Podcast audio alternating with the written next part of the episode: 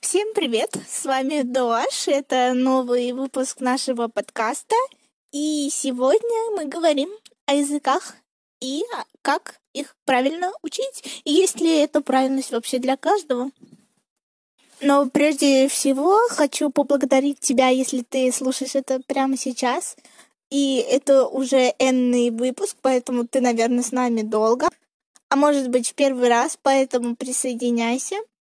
И хочу вас попросить оставить какой-то фидбэк где угодно, где вы нас слушаете, добавляйте нас в плейлисты, оставляйте комментарии в Castbox. Это такое как бы сообщество подкастеров, где можно оставлять свои комментарии и быть как бы на волне с подписчиками или в Apple подкастах.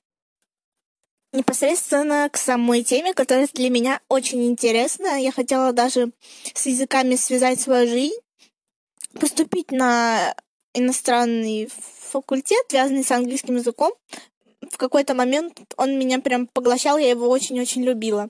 Но учителя отбили эту любовь, на самом деле, я об этом расскажу. И я теперь, наверное, психолог. И я сейчас разделяю, знаете, потому что я до сих пор учусь в школе, разделяю школьный английский и английский вот такой, как он есть, его культура и язык в целом, чтобы не отбивать вот это желание учить язык, потому что до сих пор я его очень люблю, обожаю. И я, поделюсь этим лайфхаком чуть позже. Также хочу сказать, что я считаю, что в арсенале у меня три языка. Это английский, русский и французский. Английский у меня сейчас где-то на уровне B2, C1.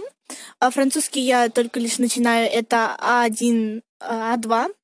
И русский — это мой родной язык. И хочу рассказать также о том, что это тоже нужно причислять к изучаемым языкам, хотя вроде мы как бы на нем говорим с детства, что тут уже изучать. Он течет из нас натурально, так скажем, но это некое заблуждение, как я считаю. Я объясню почему.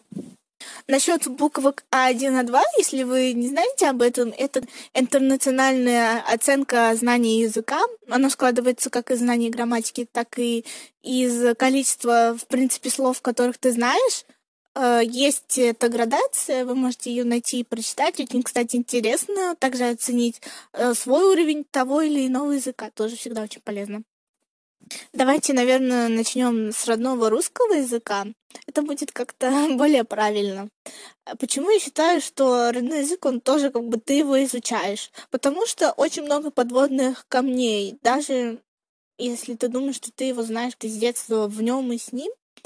Например, я сейчас сдаю ЕГЭ и решаю тест, ну, конечно, может, это не объективная оценка, хотя она должна быть объективной, потому что так утверждают я поняла, что я многое не знаю. И, кстати, если у вас в программе этого теста не было, вы, например, э, уже взрослый человек, сейчас меня слушаете, или вы позже-позже закончили школу, или вы только будете его сдавать, все равно пройдите этот тест, чтобы оценить, о чем я говорю на самом деле.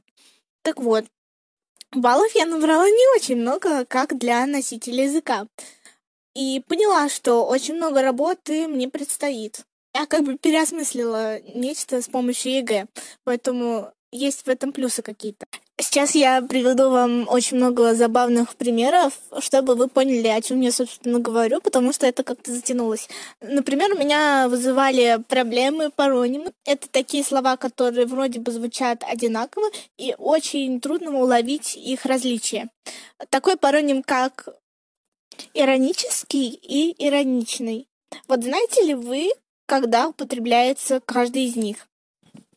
Или более простой это соседний и соседский. Думаю, вы поняли уже логику паронимов. В пятом классе паронимы, они, наверное, просто взорвали мой мозг, когда мне учительница сказала, в чем смысл предложения молоко-стекло. Я думаю, молоко и стекло, как они вообще связаны. Я очень долго думала, это так смешно для меня сейчас, когда это вспоминаю. Такой же прием, кстати, использовала группа «Время и стекло». И это забавно на самом деле. Очень много проблем также в ударениях. Всем известно «звонит», «звонит», э, «свекла», «свекла». И наращенные ресницы, не нарощенные. И меня удивило очень ударение «перчит», а не «перчит». Я очень долго над этим думала, и оно мне вот встретилось, и я никогда-никогда его не забуду теперь. Надеюсь, что я вас мотивировала учить собственный язык и узнавать о нем.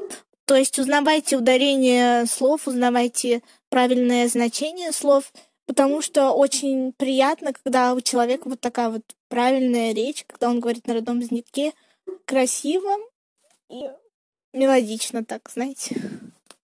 Следующий язык тоже в нашу жизнь вошел уже как второй родной, потому что преподается в школах чаще всего. Это английский язык. И вот здесь э, двойная проблема.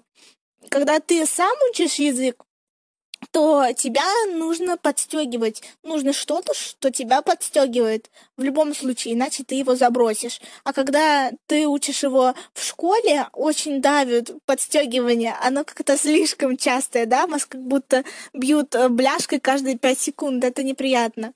И золотая середина, ну, тут не каждый учитель ее как бы найдет, э, тем более, что язык э, три раза в неделю, хоть это, наверное, педагогически как-то правильно, потому что в принципе, каждый день нужно заниматься языком. То есть, если ты хочешь изучить как-то язык на должном каком-то правильном уровне, даже этих э, трех э, часов не хватит, там, неделю, сколько у вас английский язык. Каждый день по чуть-чуть сами что-то находите, сами что-то узнавайте. Вот тогда это будет эффективно, потому что очень часто классно, очень много человек, да, по 25 вас человек, и понятно, что вы будете немножко тормозиться, кто-то понимает быстрее, кто-то хуже, это тоже такой вот минус. Вы очень долго мусолите вот эту вот тему. Десять слов, которые там на эту тему приходятся, получается, в год вы изучаете, ну, очень мало, поэтому совет, если вы учитесь в школе, вам нравится этот язык, в принципе, самостоятельно тоже разбирайте темы, разбирайте их вперед, разбирайте какие-то дополнительные, которых нет в программе, тогда вас вот ждет успех даже если вы учитесь в школе, потому что очень сложно только благодаря школьной программе и ничему больше выучить какой-либо язык, как я считаю. Конечно, очень давит, что за это ставится оценка. В этом весь смысл школы, в принципе. Есть такая поговорка, или кто-то об этом говорил, что если хочешь отбить желание что-то узнавать, просто начни ставить за это отметку. Это на самом деле правда. Поэтому, когда вы уже сознательно учите в более взрослой жизни сами второй, третий, четвертый язык, а вы увидите, что работая в своем темпе, как-то все намного проще, да? Поэтому, чтобы у вас не отбивалось желание учить язык даже в школе, просто его как-то градируйте. Я для себя вот так вот это обозначила. Школьные домашние задания я как-то делаю с неохотой, но вот написал, как бы сдал, это что-то вот такое. Но потом я прихожу домой, смотрю а, сериалы, которые я люблю с субтитрами английскими, слушаю музыку, которую я люблю, то есть погружаюсь уже в культуру, которую люблю я, и я понимаю, что мне не отбить эту охоту каким-то там домашним заданием. Это помогает как э, где находить ресурсы для английского языка, это уже в наше время, наверное, странный вопрос. Этого мы касаться не будем. Сейчас э, везде все буквально на английском. И сказать, что я не учу, потому что как-то не могу найти свой учебник, свой ресурс, это странно. Меня вот, например, отбивает, когда все собрано не в одном месте. То есть в одном месте хорошо рассказывают фонетику, но плохо грамматику. А мне нравится, когда все в одном э, месте где-то, и это меня не десфокусирует. Поэтому о ресурсах мы поговорим уже на примере французского языка, потому что я только начала его учить. Я эти ресурсы э, максимально ищу, где только возможно выцепить какую-то информацию. Это, с одной стороны, кому-то может нравиться такой вот поиск и копание, а с другой стороны, кого-то может отталкивать. Чтобы не быть голословной, я также еще а, приведу примеры своей речи на каждом языке. Какой-нибудь маленький кусочек я вам расскажу. На примере французского ресурса расскажу сейчас. На YouTube блогеров смотреть мне пока с моим уровнем А1 сложно, потому что французы говорят достаточно быстро, речь понимать сложно я смотрю, например, русскую девочку, которая просто живет в Париже, чтобы напитаться именно атмосферой, а не со стороны чего-то научного. В Дуолинго такая же проблема, как и в школе, там очень долго тема изучается, ты вроде уже все понял давным-давно, а тема все та же продолжается с теми же словами. А, но, с другой стороны, я поняла, что слова в Дуолинго я запомнила лучше всего, потому что их по сто раз повторила, может быть, поэтому это и не минус. Я общалась э, в приложении Тандем с ребятами, там реально не какие-то странные люди, там очень добрые есть подростки, которые всегда готовы тебе помочь, очень интересно с ними пообщаться. Но как-то, потому что у меня очень маленький уровень, мне все равно было сложно найти коннект, и мне кажется, общение в тандем это уже уровень B1 и B2. Говоря о подкастах, я нашла подкаст э, да, учителя. Очень интересный. Она на английском идет. То есть, если вы уже два языка знаете, очень, кстати, полезно ты вот изучаешь английский, уже его хорошо знаешь. И на английском языке изучать французский язык. Это прям э, double two. И русская девушка у нас также ведет подкаст французский на минуточку. Очень тоже полезно и интересно именно по темам разбито, потому что по темам очень легко учить язык. И я, в принципе, очень много микротем знаю, про которые могу вам уже рассказать, в диалоге поддержать. Это удобно. Совет от меня лично, заведите очень красивый, милый блокнотик, который вам не захочется забрасывать. То есть вы там уже два предложения поначеркали, то есть уже запачкали блокнот, уже нужно запачкать его до конца. Это очень мотивирует. Я купила учебник, но пока как-то его забросила, честно говоря. Да, я там что-то по грамматике для себя черпаю, но сейчас я не знаю, такой подход вообще корректен или нет. Я набираю vocabulary слов, и грамматику буду уже потом подтягивать. Просто как бы мне предложение не из чего строить. Я грамматику как-то щипаю по пути того, как я изучаю слова. Изучаю, например, э, фразы целиком чтобы запоминать структуру. Так вот, блогеров смотреть, если сложно на Ютубе, есть парочку обучающих каналов. Они неплохие, но тоже помогли мне не очень. Потому что по-французски мне каналы как бы на Ютубе как-то не зашли, обучающие именно. У меня есть небольшой словарик, 500 а, слов, самые употребляемые слова. Оттуда я тоже черпаю. Он не очень дорого стоил, он очень миленький, маленький, вот. И такой совет именно изучать самые употребляемые слова. И еще глаголы, потому что это 90% а, нашей речи, где-то там примерно 500 слов. Мы не используем все эти 2000 слов, которые мы нарабатываем, в принципе, для какого-то повышения статуса с B1 на B2, мы используем в нормальной речи, заметьте, намного меньше слов, чем нужно на самом деле.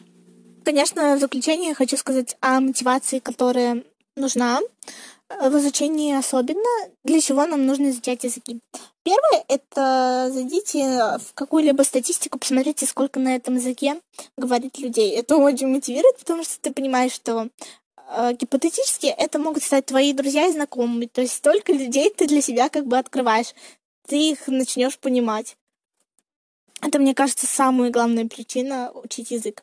Путешествие, конечно, тоже большой-большой мотиватор. Даже если тебе кажется, что ты вот никогда в жизни путешествовать не будешь, никогда у тебя такой возможности не возникнет, ну, не зарекайся, потому что жизнь длинная, и если ты этого хочешь, ты этого добьешься, и ты не знаешь, куда тебя жизнь это завлекет. Поэтому, да просто осознание того, что ты знаешь какой-то язык, что ты сам его выучил, это настолько дает тебе уверенности, ты как-то очень горда собой. И вот, я крутой, я выучил язык, это тоже плюсик такой. И плюсик э, не только для тебя, но и для работодателей. То есть, если ты сейчас подросток, начинай учить язык. Если ты знаешь какой-то язык, который не распространен, или даже знаешь английский, то перед твоим конкурентом на должность у тебя будет такой вот жирный плюсик, что ты знаешь языки. Научно доказано, что языки, они развивают кору мозга, и люди, которые учат языки, у них мозг, так скажем, более гибок к новой информации. То есть, и даже говорят, что языки, они могут отодвинуть какую-то прогрессирующую болезнь мозга чуть дальше. Я обещала кусочек на каждом языке. Пожалуйста, не дискредитируйте меня, потому что э, преимущественно я учу каждый язык э, сама, потому что, ну, школа дает это вот базис, это начало. Даже если ты учишь в школе, это просто вот настолько базис, что ты должен продолжать всегда сам. И до такого уровня, который я имею сейчас, я довела себя сама, я так считаю. Поэтому никогда не дискредитируйте, особенно тех, кто только начинает, что у них там очень много ошибок в грамматике, в произношении. Это очень убивает как бы их желание что-то делать. Не критикуйте тех, кто начинает учить язык. И пытается на нем говорить, потому что а, учить это как-то одно, а когда ты начинаешь говорить, очень страшно на самом деле. У каждого такая вот проблема, потому что мы боимся что-то сказать вслух, и никогда не бойтесь. So, a quick story why I decided to learn English. Uh, it's funny because I was in first grade in school and we were learning ABC and I forgot to learn by heart and I got a bad mark. So I decided I will prove it. I will get the best mark like five. And the school motivated me and motivated uh, again later and it's funny. And when I talk in English, I feel like glam. You know, when you talk in foreign language, you feel like you're a different person, like another side of you opens to you. It's funny. And I feel like I'm diva, I'm glam, and, and I'm famous. Like, I don't know how to explain. But I feel better in English because it's maybe sounds better than Russian. Ну, на русском вы меня все слушали, вот она я, это мой родной язык. Je apprends la France tellement. Um, Excuse-moi pour ma erreurs. Je suis permanent. Je adore French